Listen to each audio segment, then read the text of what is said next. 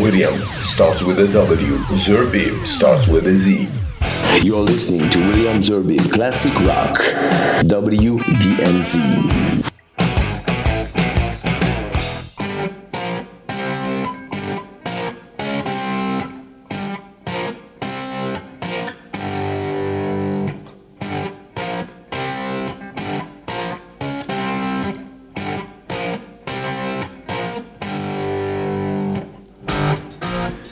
Salut à tous, euh, heureux de vous retrouver pour ce nouveau numéro euh, de WDMZ Classic Rock avec un, invité et pas de moins que je vais vous présenter dans quelques secondes puisqu'on va parler de ce célébrissime club, le club des 27 et je vais vous demander de vous souvenir du chiffre, de ce chiffre si toutefois vous ne le connaissez pas, le club des 27, puisque c'est une question que je vais vous poser trois fois dans l'émission pour vous faire gagner euh, des bons de 100 euros euh, offert par spartou.com. Et pour ce faire, il faut m'envoyer un email williamzerbib.gmail.com en me disant quel est le chiffre qui suit ce club. Le club de quoi? Eh bien, le premier qui me répond euh, de manière précise, c'est pas compliqué, euh, eh bien, va pouvoir gagner un bon de 100 euros offert par spartou.com. Il y a des conditions particulières, mais je vous dirai tout ça parce que je le répéterai encore deux fois pendant le courant de cette émission. Donc le club des 27, donc là, là maintenant, si vous ne le savez pas, c'est que hein, hein, je vous ai aidé quand même. Avec Pierre Mikhailov. Bonjour Pierre Mikhailov. Bonjour William. Alors vous avez écrit un livre qui s'appelle Le Club des 27. Vous êtes euh, écrivain, journaliste. Vous avez été chroniqueur sur, euh, sur RFI, Sud Radio. Et puis vous avez écrit pour Gonzaï, Rolling Stone, Rock and Folk actuellement. Je crois que vous continuez à travailler un peu. Oui, un petit peu aussi, ouais. D'accord vinyle et audio. Ah, ça, ça, c'est pour les gens comme moi. Alors, ça, c'est pour les gens comme, comme vous, comme moi. Alors, vous avez ici ben, beaucoup d'ouvrages, comme une trentaine, me dit-on, euh, sur Gainsbourg, euh, son épouse, Téléphone, Bachung, Noir Désir. Il n'y a pas les variations, c'est dommage, peut-être un jour. Non, mais peut-être un jour, parce que c'est un groupe que j'ai beaucoup écouté aussi. On passe un petit bonjour à notre ami Marc Tobali, qui j'espère va nous écouter ou nous écoutera dans, euh, lorsque, parce que vous le savez, vous pouvez écouter cette émission en podcast. Donc, le Club des 27. Alors, euh, tout le monde connaît les, les six plus, je dirais, plus célèbres euh, membres de ce club. Mais avant, je voulais vous demander, euh, Pierre Mikhailov, d'abord, pourquoi avoir écrit sur ce club? Parce qu'en fait, on va s'apercevoir grâce à vous, et même moi, je m'en suis aperçu, je l'ai appris grâce à vous, qu'il n'y avait pas que six, il y en a, il y en a beaucoup plus. Ben voilà, j'ai j'ai écrit sur ce club parce qu'effectivement, bah, comme vous venez de le dire, je me suis aperçu qu'il n'y avait pas que les, six plus, connus dont on va parler aujourd'hui, mais qu'à à côté de, ces six noms euh, qui sont vraiment des icônes euh, pop, il y a des tas de musiciens qui ont été aussi très importants dans l'histoire de, de, la, de, la, musique populaire. Et en fait, je me suis aperçu que ça raconte euh, vraiment une histoire de la rock music sur un siècle, parce qu'on va partir de Robert Johnson bluesman, euh, voilà, rural du Delta, euh, vraiment de blues acoustique. Qui est le père du blues. Qui est le père du blues. Hein. Et, euh, j'arrête le bouquin avec un rappeur qui s'appelle Fredo Santana. Et sur un siècle, ce club des 27, ça couvre vraiment tous les courants musicaux du 20e siècle. C'est assez incroyable. Alors, euh, les plus connus, on va, on va les citer évidemment. Putain, je vais vous laisser les citer puisque vous les. ah bah, les plus connus, euh, voilà, bah, c'est Brian Jones hein, qui, qui, ouvre euh, le club malheureusement. Ensuite, on a Janis Joplin, Jimi Hendrix, on a Jim Morrison, et puis et puis bah on l'a cité en premier. Hein, on va s'apercevoir après parce qu'il il est pas très connu dans les années 60. Robert Johnson, il a juste enregistré les 78 tours. Il y a un, album qui va sortir en 33 tours au début des années 60, et tous les, les jeunes musiciens anglais, vraiment les, les, gens très branchés comme euh, Keith Richards, Eric Clapton, euh, Brian Jones connaissent ce disque. C'est Robert Johnson, on peut dire, qui a inspiré ce qu'on appelle le British Blues. Exactement. Et il va être beaucoup repris, bah, des, morceaux comme Sweet Home Chicago, par eh exemple, c'est lui. Et il est encore repris aujourd'hui. Et Eric Clapton a, fait un album de reprise de Robert Johnson euh, dans les années 2000 qui s'est vendu à plus d'un million d'exemplaires. Donc ce, pauvre euh, musicien qui est mort dans la misère complètement inconnue, qui, est, qui, est, qui, est, qui a été enterré, on ne sait pas trop, on n'est même pas sûr de l'endroit. On n'est même pas sûr, absolument. Voilà, aujourd'hui, aujourd'hui on vend des millions d'albums de, de, ces chansons. C'est Et tous les groupes de blues aujourd'hui, puisque moi j'ai une émission qui, évidemment, qui s'appelle Williams Blues, qui est spécialisée dans le blues américain de Memphis, mais s'en inspire, hein, évidemment, mhm. parce qu'après il y a eu le, blues électrique. Et puis alors dans, ce, euh, dans, dans, ces six plus connus, plus célèbres, il y a aussi plus récemment, il y a Kurt Cobain. Et, oui. et Amy Winehouse. Voilà, et en fait, on, a, on avait un petit peu perdu euh, l'habitude de, parler du Club des 27, ça avait un petit peu disparu de la presse. C'est vrai. Et on a, on a ces, ces, deux icônes de la, de, la, de la musique populaire beaucoup plus près de nous, qui sont, que sont Kurt Cobain et Amy Winehouse. Et là, ça va relancer un petit peu cette espèce d'intérêt journalistique pour ce club, euh, en se disant qu'est-ce que c'est que cette histoire? Est-ce qu'il y a une malédiction? Est-ce que Alors justement, on, va, on, va, on, va, en parler. Est-ce que mm. c'est une malédiction? Est-ce que c'est un chiffre maudit? Mais comme c'est une émission musicale, on va commencer avec un premier titre, justement, puisqu'on parlait de Brian Jones, c'est le premier, hein, le, mm. chronologiquement le, premier euh, du club des 27. Et c'est un titre évidemment de l'époque de Brian Jones. Je vous propose d'écouter des, Rolling Stones, Under My Thumb.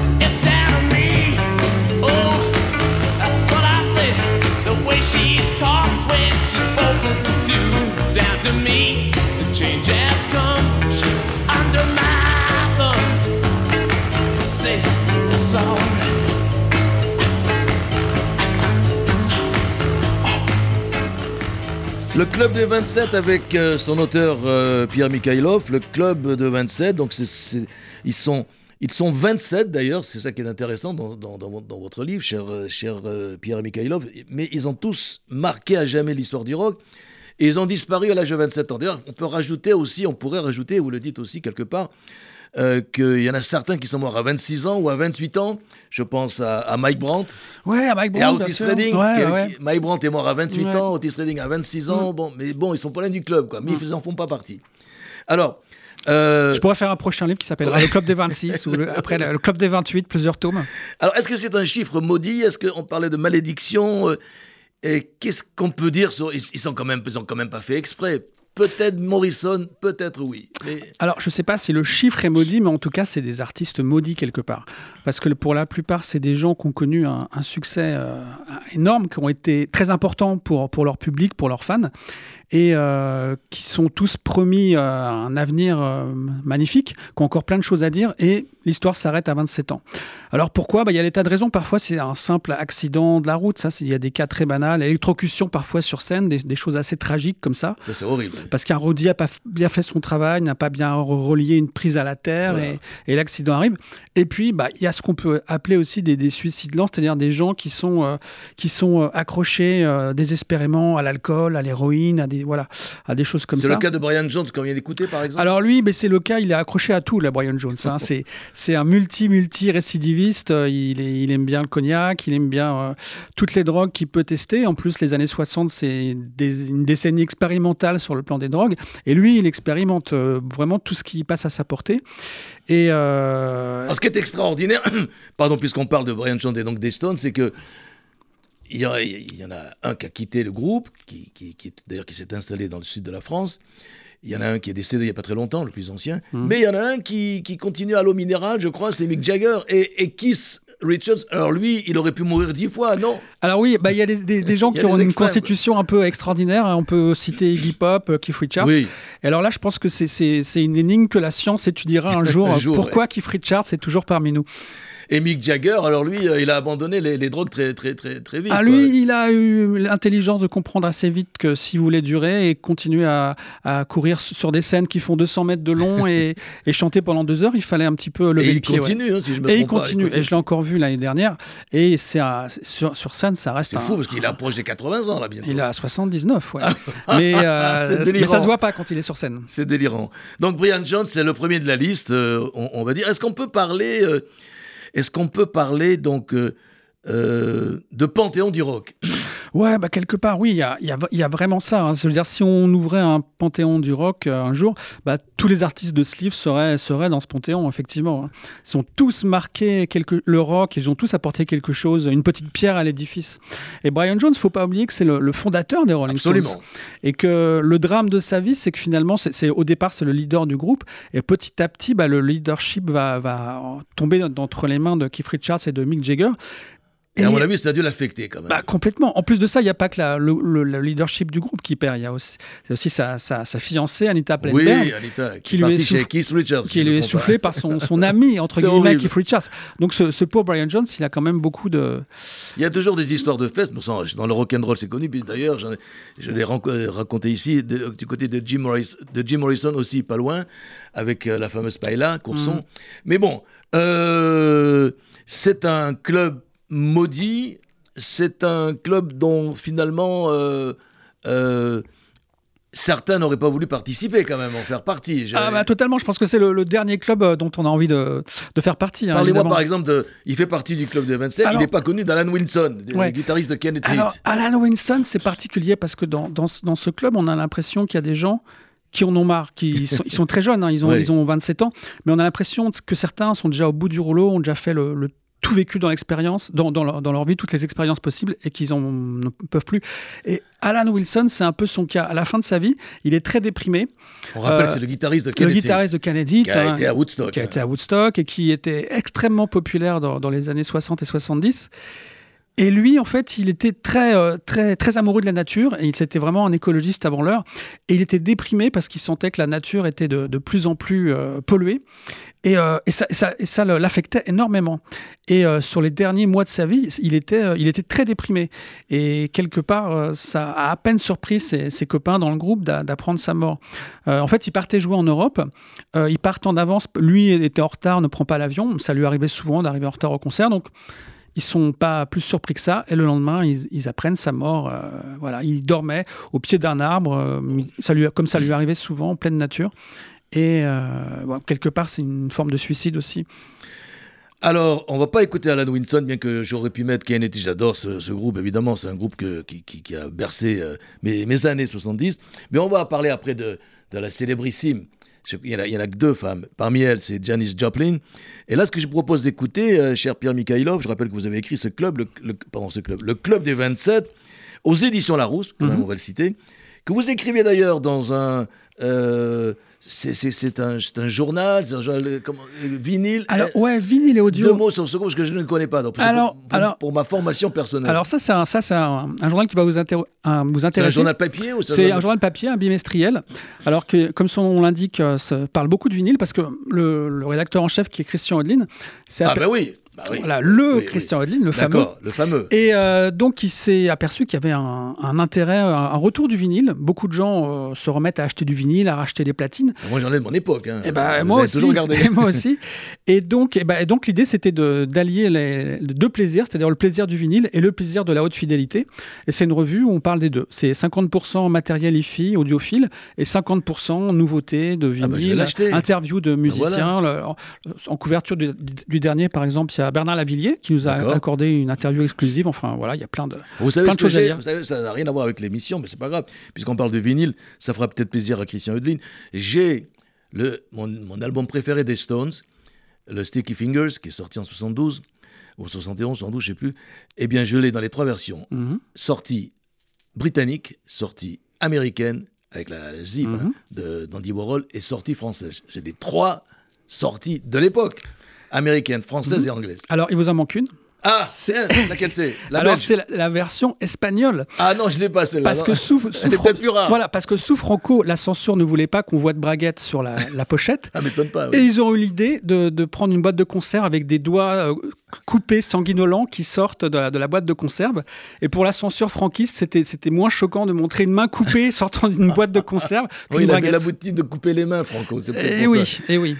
Ah ben je l'ai pas celui-là. il va falloir que je le recherche. Un achat à faire. Voilà. Alors maintenant on va écouter donc Janis Joplin avec Tom Jones parce que j'adore cette version, c'est Raise Your Hand et ça déménage.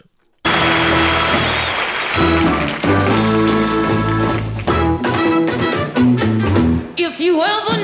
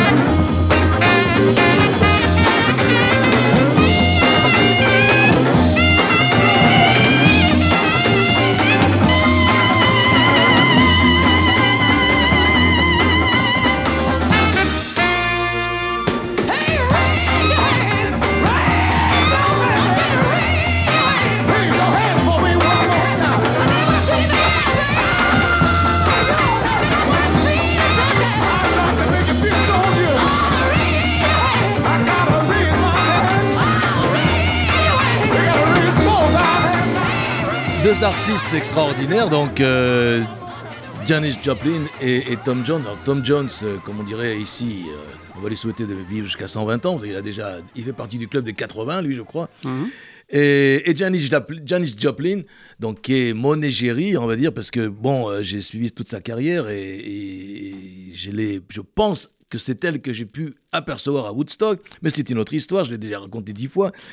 Alors, qu'est-ce qu'on peut dire sur Janis Joplin? Il y a deux femmes hein, dans le club des 27, deux femmes célèbres. Il y en a peut-être d'autres, mais en tout cas, c'est Janis Joplin et Amy Winehouse. Sur Janis Joplin. Bah, Janis Joplin, c'est une, jeune fille qui grandit au Texas et qui est complètement euh, à contre-courant de son milieu social. De, voilà. Elle est dans une école euh, où elle se sent complètement inadaptée, où les, bah, les, jeunes gens s'intéressent au baseball, à tout, tout ce qui intéresse les, teenagers américains. De l'époque de l'époque, et qui, elle, ne l'intéresse pas du tout. Elle, elle s'intéresse à, deux choses, enfin trois choses, à la peinture, à la littérature et au blues.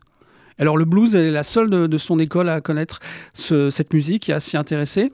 Euh, elle, se sent très vite rejetée et donc euh, quelque part, elle a vraiment tout, euh, tout ce qu'il faut en elle pour devenir euh, une interprète de blues, parce qu'elle a, elle a ce, cette espèce de spleen qui lui colle à la peau depuis l'adolescence et qui va, qui va l'amener très vite à, à, faire des fugues, à, à, essayer de fuir son milieu social, à partir à San Francisco, San Francisco. parce que euh, très vite elle, elle, se, retrouve à Haight Ashbury dans le fameux voilà le fameux coin des deux grandes avenues de San Francisco qui était le, paradis des hippies. Voilà, et là, elle rencontre tous les musiciens de, de, de, la baie de San Francisco qui sont encore inconnus et qui découvrent en elle cette petite euh, bonne femme là, qui vient du Texas, qui ressemble à rien, une voix magnifique et une voix, incroyable pour chanter le blues.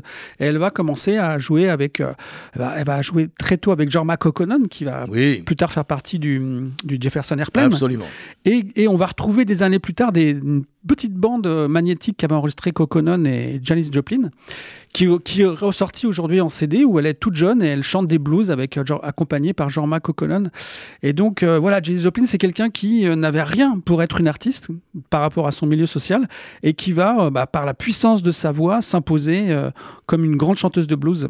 Et alors pourquoi elle, elle s'est quand même pas suicidée ou aussi fait partie de celles qui, qui étaient dans ce, dans ce, alors, dans ce tempo, tempo suicidaire ou pas? Alors, en fait, comme elle était elle a toujours été mal dans sa peau. quand elle était, quand elle était au lycée, il y avait un concours euh, débile qui consistait à, élire le, plus, euh, le, garçon le plus moche du campus. Et la fille la plus moche. non, non, elle, a ah. été élue le garçon le plus moche du campus. oh là, là, donc ça, ça n'aide pas à se, voilà, avoir une bonne image de soi-même. Et, euh, et, donc elle avait cette espèce de, blessure en elle depuis toujours et que le succès n'a rien fait pour, pour guérir. Et bah, le seul échappatoire qu'elle avait, parce qu'elle avait des problèmes relationnels très compliqués. Elle était partie au Brésil avec un mec pendant un an ou deux, je sais plus qui, bah, qui, qui était prêt à l'épouser, sauf que lui, il prenait pas d'héroïne et le, le deal qui, qui, lui avait proposé, c'est tu arrêtes l'héroïne et puis tu arrêtes tes relations extra-conjugales parce que j'ai vraiment envie qu'on soit ensemble. Et elle avait dit, ben non, ça c'est pas possible, je t'aime, mais c'est pas possible. Et en fait, le, Janis Joplin a dit quelques semaines avant sa mort qu'elle elle était d'une grande famille texane de pionniers du Texas qui étaient tous morts à 100 ans et elle pensait qu'elle pouvait passer entre les gouttes et être, elle se croyait quelque part indestructible. Et sauf que, voilà, sauf que non. Sauf que non, et je trouve que non, parce qu'elle fait partie du club des 27. Ce, livre, d'ailleurs, avec une iconographie extraordinaire, il y a des magnifiques photos. Comment vous avez sélectionné et trouvé ces photos Alors en fait, il y a 400 photos. Et alors là, ça, c'est le boulot de, de, Larousse, qui a une iconographe qui a cherché, euh, qui a fait ses recherches euh, d'images. Et effectivement, euh, c'est, elle a retrouvé plein de choses, même des, des, photos rares en plus. Puis des pochettes de disques, des tickets de concert, des affiches. Il y, a, y a de magnifiques photos. Euh, donc c'est quand même euh, un, club euh, dont on se dit que finalement, si je voudrais paraphraser Alice Cooper, je le paraphrase tout de suite, c'est aucun d'entre nous n'avait prévu de vivre au-delà des 30 ans quand même. Donc, bon, lui, il est encore là. Il est encore Alors en fait, ouais, je sais pas si, peut-être qu'il exagère un petit peu en, en disant ça, mais c'est sûr que je pense pas que les musiciens des années 60 euh, pensaient faire encore du rock à 50, à 60 ou à 70 ans. Ils pensaient tous, tous que qu'ils allaient faire un disque ou deux et puis qu'après euh, le succès disparaîtrait, qu'on les oublierait et qu'ils reprendraient un boulot entre, entre guillemets normal. Donc, euh, donc oui, y il y avait ce côté, une sorte de de mythe de la jeunesse. Et on, pense, on pense, quand on a 20 ans et qu'on fait du rock and roll et qu'on a plein de succès, on pense pas à vieillir, on pense pas, on pense pas à la mort. Il y a toujours cette, cette idée qu'on est indestructible. Et puis surtout, on s'aperçoit quand même qu'ils sont dans un environnement euh, où euh, il y a beaucoup de, de, de, de, cigarettes illicites, de produits illicites. Et puis, il y a une concurrence énorme quand même. Euh, ils brûlent toute leur vie, euh, puisqu'il y a tellement de concurrence qu'il faut être les premiers partout, il faut être, il faut être présent partout. Mais il y en a qui s'en sont sortis quand même. tout le monde ne fait pas partie des groupes de 27, mais il y a beaucoup de, effectivement, de groupes de rock de cette époque, des années 60-70, qui, qui, qui, ont disparu sans pourtant être morts. Hein, mais, hmm. mais voilà. Il faut, faut, aussi rappeler que c'est une époque où, les, les groupes sortent deux albums par an. Oui. Et le reste du temps, ils sont sur la route. Donc ça, ça n'arrête pas. Et euh, en fait, les maisons de disques euh, mettent une pression énorme sur les musiciens à l'époque. Parce que toutes les maisons de disques, euh, quelque part, on le savent, qu'un succès est éphémère, à part quelques cas extraordinaires comme les Who, comme les, Beatles, comme les Rolling Stones, dont on se souvient encore aujourd'hui. Beaucoup de ces groupes ont un succès éphémère. Tout à l'heure, vous disiez, est-ce que vous vous rappelez de Kennedy C'est vrai que beaucoup de gens ont oublié, alors que c'était énorme dans les années 70. Donc, donc pendant que le, groupe a du succès, les maisons disques leur, mettent une pression énorme. Et là, un des moyens d'échapper à cette pression, bah, pour beaucoup de musiciens, c'est euh, des échappatoires comme l'alcool, comme la drogue, comme toutes ces choses euh, voilà, chimiques. Surtout que ça tournait beaucoup dans ces années-là. Hein, voilà, mais voilà, mais c'est un milieu très, on va dire, il y a plein de dealers, en fait, il y a plein de parasites qui tournent autour des musiciens. il y a toute une cour. Il n'y a pas que les groupies, il y a aussi beaucoup de dealers. Et, euh, et, donc, en, plus, je parlais de cette concurrence phénoménale parce que donc, quand, on, quand on voit l'invasion britannique euh, euh, du British pop, puis après l'invasion des groupes américains, je, je, on parlait off, record de, de, de, Woodstock, évidemment, et, et quand, on, quand je me souviens de, de la liste de groupes. Hmm qu'il y avait, hmm. qu'ils avaient qu'ils avaient réservé, booké pour le, ce festival, c'était phénoménal. Tout le monde était là. Il y a tout le monde, à, part les Beatles, et les Stones, il y a tout le monde. Stones qui d'ailleurs, quelques temps après, ont mal fini, j'ai envie de dire, à Altamont. Mais ça, c'était une autre histoire.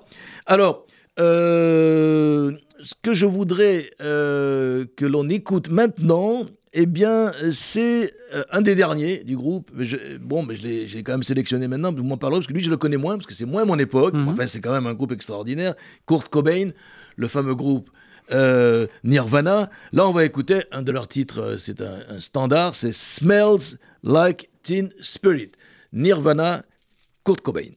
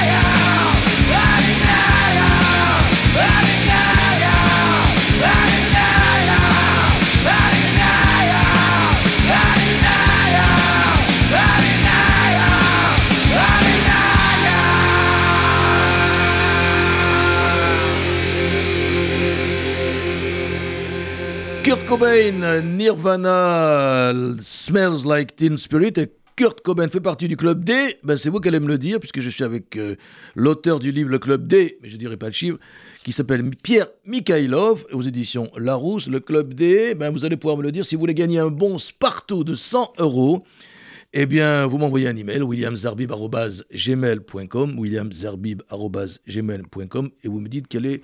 Il y a un chiffre après, hein. Le club de quoi? Le club D eh bien, vous m'envoyez donc la réponse. Le premier qui m'aura donné la bonne réponse gagnera un bon de 100 euros chez Spartoo. Et pour cela, je vous dirais, il y a toute une, une marche à suivre. C'est normal, il y a des conditions particulières. Kurt Cobain, monsieur Pierre Mikhailov. Oui, monsieur William Zerbib. Alors, euh, on va pas dire le nombre du club des. Voilà, mais il en fait partie. Et qu'est-ce que vous pouvez dire sur Kurt Cobain? Alors, j'avoue que comme il est un peu plus jeune que moi, enfin, il était euh, je connais pas bien ce groupe. Alors, oui, bah, Nirvana, c'est un groupe important parce qu'on est dans les années. De Seattle, je crois. De Seattle, exactement. Alors, c'est un groupe qui commence à la fin des années 80, et euh, la fin des années 80, c'est une époque où on n'écoute plus tellement de rock à guitare, hein. on écoute du rap, on écoute de, voilà, de, la musique électronique, hein. on est vraiment en pleine période électro. Et voilà, de, de Seattle, il y a une sorte de, scène qui sont en train de, se, de, de naître, de, de, jeunes gens qui ont écouté les Sex Pistols dans leur, dans dans leur adolescence et qui ont envie d'un retour au son électrique, aux guitares. Et on va appeler ce mouvement euh, le grunge. Hein, grunge. Voilà. Et euh, Nirvana, c'est vraiment le, le, groupe étendard, le porte-étendard de ce mouvement. Et, euh, et, leur leader est donc Kurt Cobain, qui est une sorte de, de songwriter un peu autodidacte, un peu miraculeux, puisqu'il voilà, il a passé son, son enfance entre différents foyers. Hein. Ses parents étaient séparés. Parfois, il habitait dans, la dans, une caravane avec son père. Parfois, il revenait ah un peu vers, vers, sa mère quand sa mère le supportait. Enfin, une enfance vraiment très difficile où parfois il habitait chez un oncle, chez, chez une grand-mère. Enfin, vraiment, vraiment une, une, enfance un peu écartelée euh, dans une famille vraiment, euh, vraiment compliquée.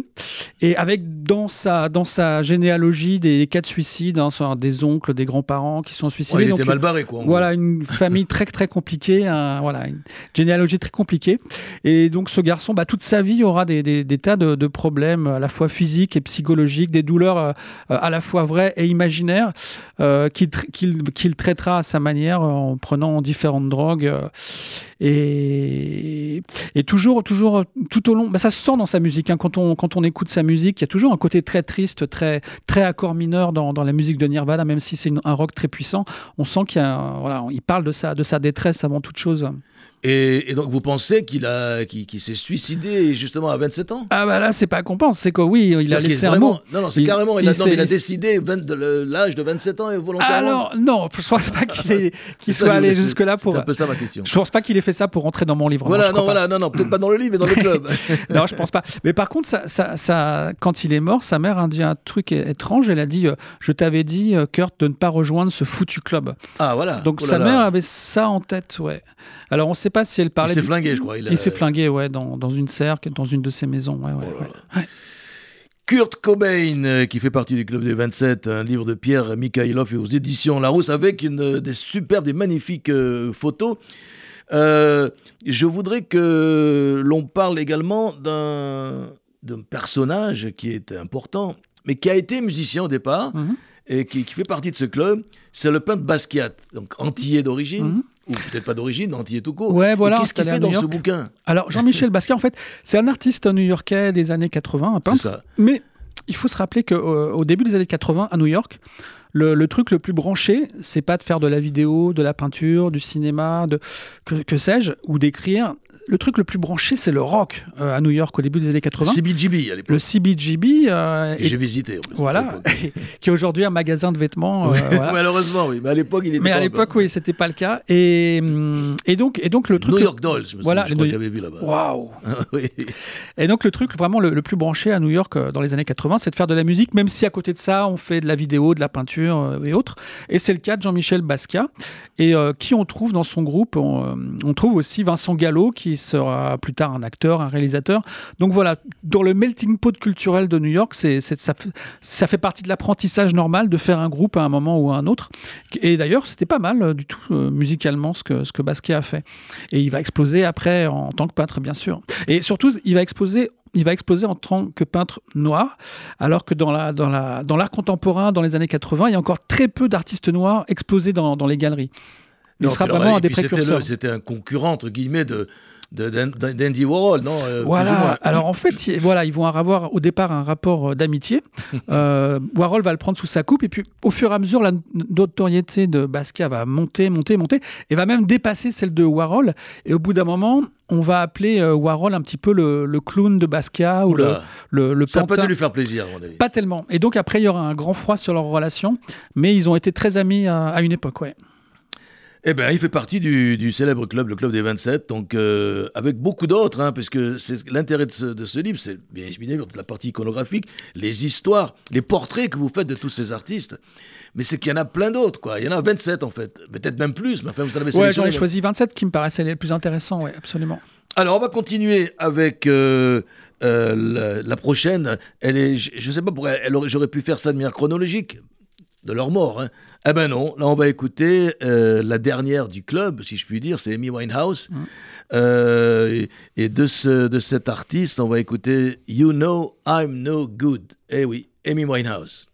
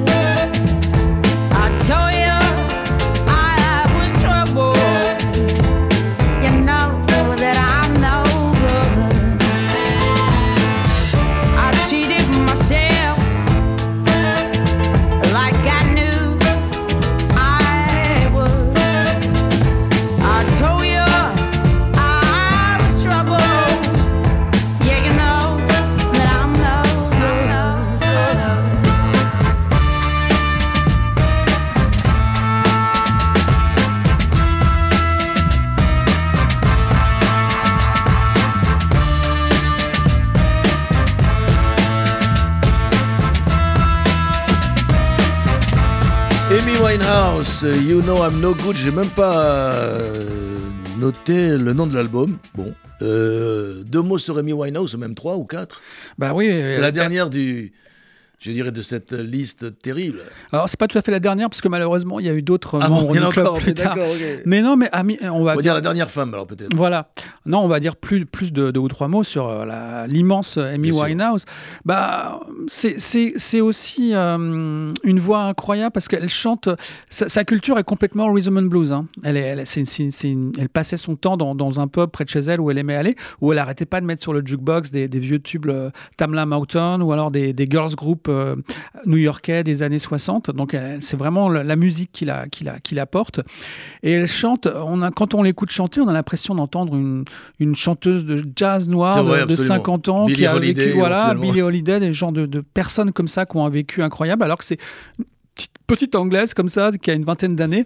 Elle a mais c'est vrai que dans sa vie elle a accumulé tellement de on va dire de, de malheurs qu'elle a souvent elle-même provoqué qu'elle euh, elle a, elle a la voix pour chanter le blues parce que sa vie est vraiment blues et surtout, euh, c'est les mêmes démons, l'alcool, la drogue. Euh, Alors ouais, bah on va dire que le, premier démon... La solitude, je ne sais pas. la solitude. Le, et le premier démon d'Amy Winehouse, en fait, c'est la gloire. C'est une petite fille qui rêve de gloire. Euh, elle, elle, elle, va, elle va demander à sa mère de l'inscrire dans une école un peu qui ressemble un petit peu à, l'école Fame, qu'on a vu dans, dans, ce film des années 80, où on apprend à danser, on apprend la, comédie, on apprend un petit peu à chanter et tout ça. Et donc, elle veut... au début, elle ne sait pas euh, comment, mais elle veut, être, elle veut être célèbre. Son but, c'est d'être célèbre et elle va y arriver. Et quand elle découvre la musique, bah, c'est immédiatement le jazz et le blues qui la, qui la passionne, ce qui est complètement à contre-courant de ce qu'écoute sa génération. Hein. On est à une époque où tous les, tous les gamins écoutent du, hip-hop. Elle, non, c'est tout directement le jazz et le, blues. Et, euh, sa musique, quand on écoute ses, disques, on a l'impression d'écouter les disques enregistrés dans les années 60. à, des, tours, voilà, des 33 tours euh, des, des 60s.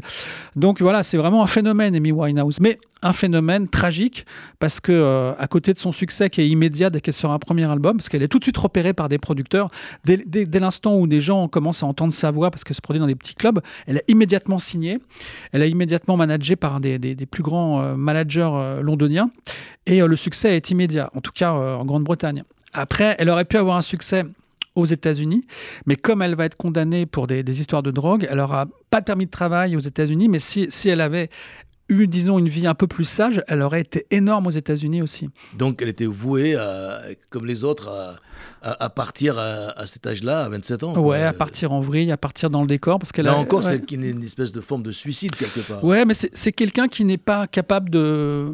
qui n'a pas les, les, clés pour gérer sa propre vie, mhm. gérer sa propre existence. Elle a aussi, euh, on en parlait un petit peu hors antenne, elle a aussi tendance à tomber euh, amoureuse de garçons qui ne la tirent pas forcément vers le haut. Hein. En général, elle tombe sur des encore plus déglingués qu'elle, des gros camés, des gros junkies, euh, qui sont peut-être euh, avec elle, peut-être parce qu'elle a du succès et beaucoup d'argent pour acheter de la drogue. Donc c'est pas voilà, elle a cet entourage qui est plutôt euh, plutôt maléfique, qui va pas l'aider, et toxique et toxique. Amy Winehouse, donc, euh, qui fait partie euh, du, club des, des, 27, et, dans ce livre de Pierre Mikhailov, qui est mon invité dans WDMZ Classic Rock, eh bien, il y a 27 artistes. Euh, peut-être deux mots sur, sur Rock McKernan, qui est le co-créateur de Grateful Dead. Ça, c'est ce qui m'intéresse à titre personnel. Ouais, Ouais, ouais, bah alors, en fait, c'est encore un, californien qui, euh, qui très tôt s'intéresse au blues, au, rhythm and blues. C'est un grand fan de James Brown et qui va rencontrer euh, Jerry Garcia, oui, le fameux. voilà, guitariste du Grateful Dead, et euh, qui décide de monter un groupe. Alors au début c'est un peu folk, et puis au, fur et à mesure des musiciens se, se, s'adjoignent à eux, parce que rien n'est prémédité hein. dans la scène musicale de San Francisco. au début c'est, le folk, puis petit à petit l'électricité arrive et ça, on commence à monter des groupes. Et euh, et tout le monde se connaît. Les, par exemple, le Grateful Dead est très ami avec le, groupe de, de, Janis Joplin. Il va être d'ailleurs Big Brother and the Holding Company. Exactement. Bravo. Et donc il va, il va même être, euh, être amant pendant un temps avec Janis Joplin. Oui. Donc euh, voilà, c'est vraiment une scène musicale co-sanguine où tout le monde se connaît, tout le monde joue avec tout le monde. Et, et alors c'est un, un, organiste. Et mais il n'est pas, il est pas il est, il est, il est pas tellement d'accord avec l'évolution musicale que va prendre le Grateful Dead parce que lui, c'est vraiment un fan de blues et le Grateful Dead va devenir au fur et à mesure de plus, de plus en plus expérimental. Et on va lui reprocher de pas être assez sérieux, de pas assez travailler ses gammes et il va être petit à petit, un peu comme Brian Jones dans les Rolling Stones, il va être un petit peu poussé à l'écart, voilà. Euh, et, il va avoir des problèmes de santé. Il va avoir des problèmes de santé. Et dans la fin, dans, les, dans ces derniers jours, il va s'isoler complètement. Ses amis du groupe euh, veulent venir le voir et il leur dit non, je n'ai pas envie que vous me voyez dans cet état-là. Je veux partir euh, tout seul et que vous gardiez de moi une bonne image. Et on va le retrouver quelques jours après sa mort dans, dans son, c'est la propriétaire de son appartement qui va le retrouver mort. Et euh, Jerry Garcia dira que hum, après, après, son, après, son, après son enterrement, il, dira quelques mots. Il dira que hum, pour lui, le Dead ne sera plus jamais vraiment le Grateful Dead sans, sans lui. Euh. parce que malgré tout, même si c'était pas un super musicien, il faisait vraiment partie de l'âme du groupe. L'âme du groupe, donc l'âme euh, du, Grateful Dead. Alors, on continue un peu en musique, alors avec euh, peut-être le plus le célébrissime, euh, Jimi Hendrix, vous nous direz beaucoup de choses sur lui. Il fait partie, c'est un des premiers qui fait partie du club des, des 27, j'ai envie dire, malheureusement quand même. Hein. Jimi Hendrix, que l'on va écouter en live, c'était en 1970 à, à Hawaï, à Maui. On va l'écouter dans le célébrissime Voodoo Child.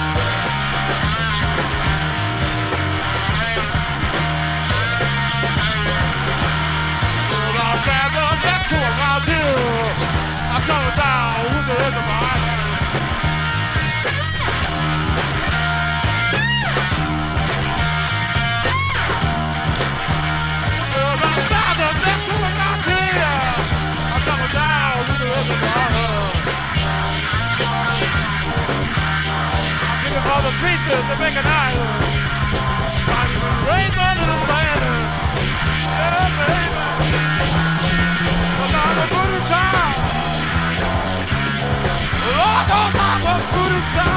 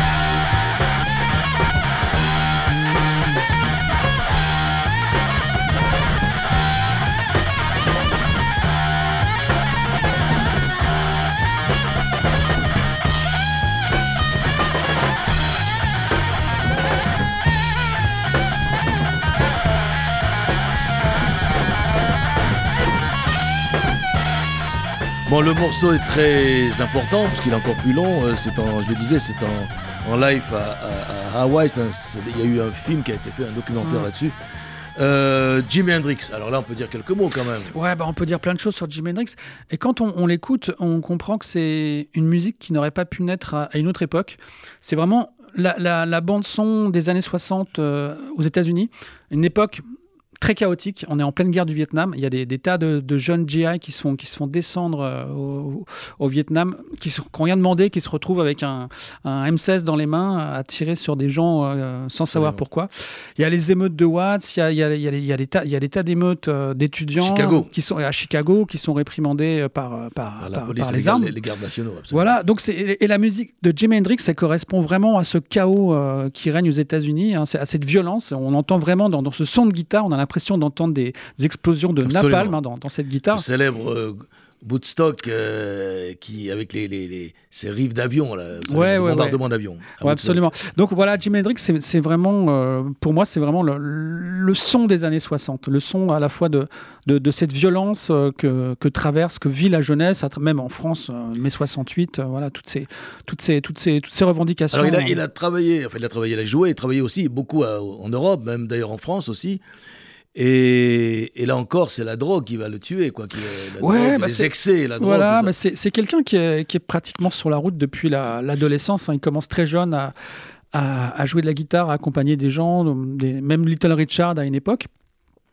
Et euh, il a toujours connu que ça, hein, la vie sur la route et, avec tous ses à côté. Euh, en plus de ça, il y a des gens qui sont plus ou moins réceptifs euh, aux à côté, et lui était particulièrement réceptif à, toutes les, expériences euh, hallucinogènes qu'on pouvait lui proposer, surtout qu'il va arriver à Londres au début des années 60, où son succès va d'abord commencer par Londres. Et Londres, c'est voilà, à, l'époque, c'est presque la capitale mondiale du, du LSD avec, avec San Francisco. Et c'est vrai que tout a commencé, bon, pour beaucoup d'ailleurs, dans Hendrix, ça a commencé, en, on, ne sait peut-être pas assez, mais en Europe, donc en Angleterre, et mhm. non pas aux États-Unis, parce qu'il a eu du succès après aux États-Unis.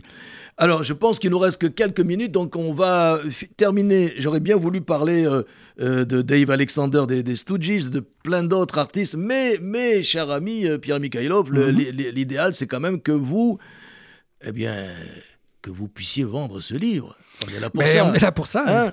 Et puis, comme je ne vais pas donner le nom du, le nom du le titre du livre, c'est le club de quoi? Ben moi, je vais vous proposer de jouer avec nous. Et si vous voulez gagner un, bon euh, d'achat de 100 euros chez Spartou.com, vous m'envoyez un email, williamzarbib.gmail.com, et vous me dites quel est le titre de ce livre, le club des, oui, je vous donne une partie du, donc le club des quoi, vous me donnez, il y a un chiffre après, vous m'envoyez euh, la réponse par mail. Le premier qui m'aura répondu la, la, réponse exacte aura gagné ce bon de 100 euros de spartou.com. On va terminer avec euh, le dernier de la liste des six plus connus. Euh, c'est Jim Morrison. Mhm. Alors lui, il est resté en France à la fin. Hein. Et peut-être deux mots avant d'envoyer la chanson, peut-être? Ouais, alors Jim Morrison, bon, on va, on va pas revenir sur la carrière des Doors, hein, mais on peut peut-être s'arrêter effectivement sur ces, ces derniers jours, parce qu'à l'époque, il a quasiment quitté les, les Doors, hein. il, a, il, a, il, a, mis de côté sa, sa, carrière musicale, il a envie d'être un, un poète et d'être reconnu comme un, poète, un, écrivain à part entière. Et il passe les derniers mois de sa vie en, en, France. Il va faire un petit séjour aussi en Corse, mais euh, il découvre Paris et, et en, fait, il a l'air de se sentir très bien dans cette nouvelle vie euh, parisienne. Euh, il traîne beaucoup dans un club qui s'appelle le Rock and Roll Circus. Absolument. Cher à Marc Tobali. Voilà. Marc, si tu nous... Hein, si tu nous écoutes, tu vas te souvenir peut-être même de la copine de Monsieur Jim mais c'est une autre histoire. C'est une autre Cela histoire. ne nous regarde pas. Voilà, donc il traîne beaucoup dans ce club et, et alors, suivant certaines rumeurs, il serait même mort dans ce club et aurait été euh, extrait euh, par une sortie dérobée et ramené euh, rue Beautreilly où il avait un petit appartement qu'il louait avec Pamela Courson. Avec Pamela Courson. Et on saura jamais vraiment tout. Agnès Varda aussi, ça connaissait une partie de l'histoire. Enfin voilà, il y a une fin très très mystérieuse et très très triste aux États-Unis, on, apprendra sa mort avec un décalage, parce qu'à l'époque, les, nouvelles mettent du temps à circuler. il n'y avait pas Internet. Voilà, et, cette espèce de, star euh, mondiale est enterrée pratiquement dans, l'anonymat. Il, y a trois ou quatre personnes qui, qui ont fait le déplacement, et, euh, il est enterré à Paris, au Père Lachaise avec toute la dévotion qu'on connaît, euh, avec tous les, les groupistes qui viennent. Ouais, Alors, alors, ce qui est drôle, c'est que, enfin drôle, c'est peut-être pas le mot, mais c'est que, c'est que son corps depuis a été rapatrié aux États-Unis ah par sa famille et que des, des, des, tas de gens continuent à se recueillir ah, sur une tombe qui est vide. Ne le dites pas parce qu'il va plus y avoir personne. Enfin, si, si vous voulez d'ailleurs. Eh bien, écoutez, on va, on va, on va terminer cette émission. Merci Pierre Mikhailov de venir jusqu'à nous euh, pour ce. C'est un plaisir, William Zabib. Ce livre. Je voudrais quand même rappeler, avant de vous dire au revoir, que cette superbe fresque que l'on trouve à Tel Aviv, une fresque de Jonathan Kislev, avec tous les, avec les six, plus Basquiat, une superbe artiste de street art. Euh, mm. Si vous êtes à Tel Aviv, cherchez-la. Je crois qu'elle est du côté de Florentine. On va terminer donc avec euh, le titre des Doors, Jim Morrison, que, que j'aime beaucoup, c'est Love Me Two Times. Salut à tous. Merci Pierre Mikhailov. Merci William Zabib. À bientôt. À bientôt.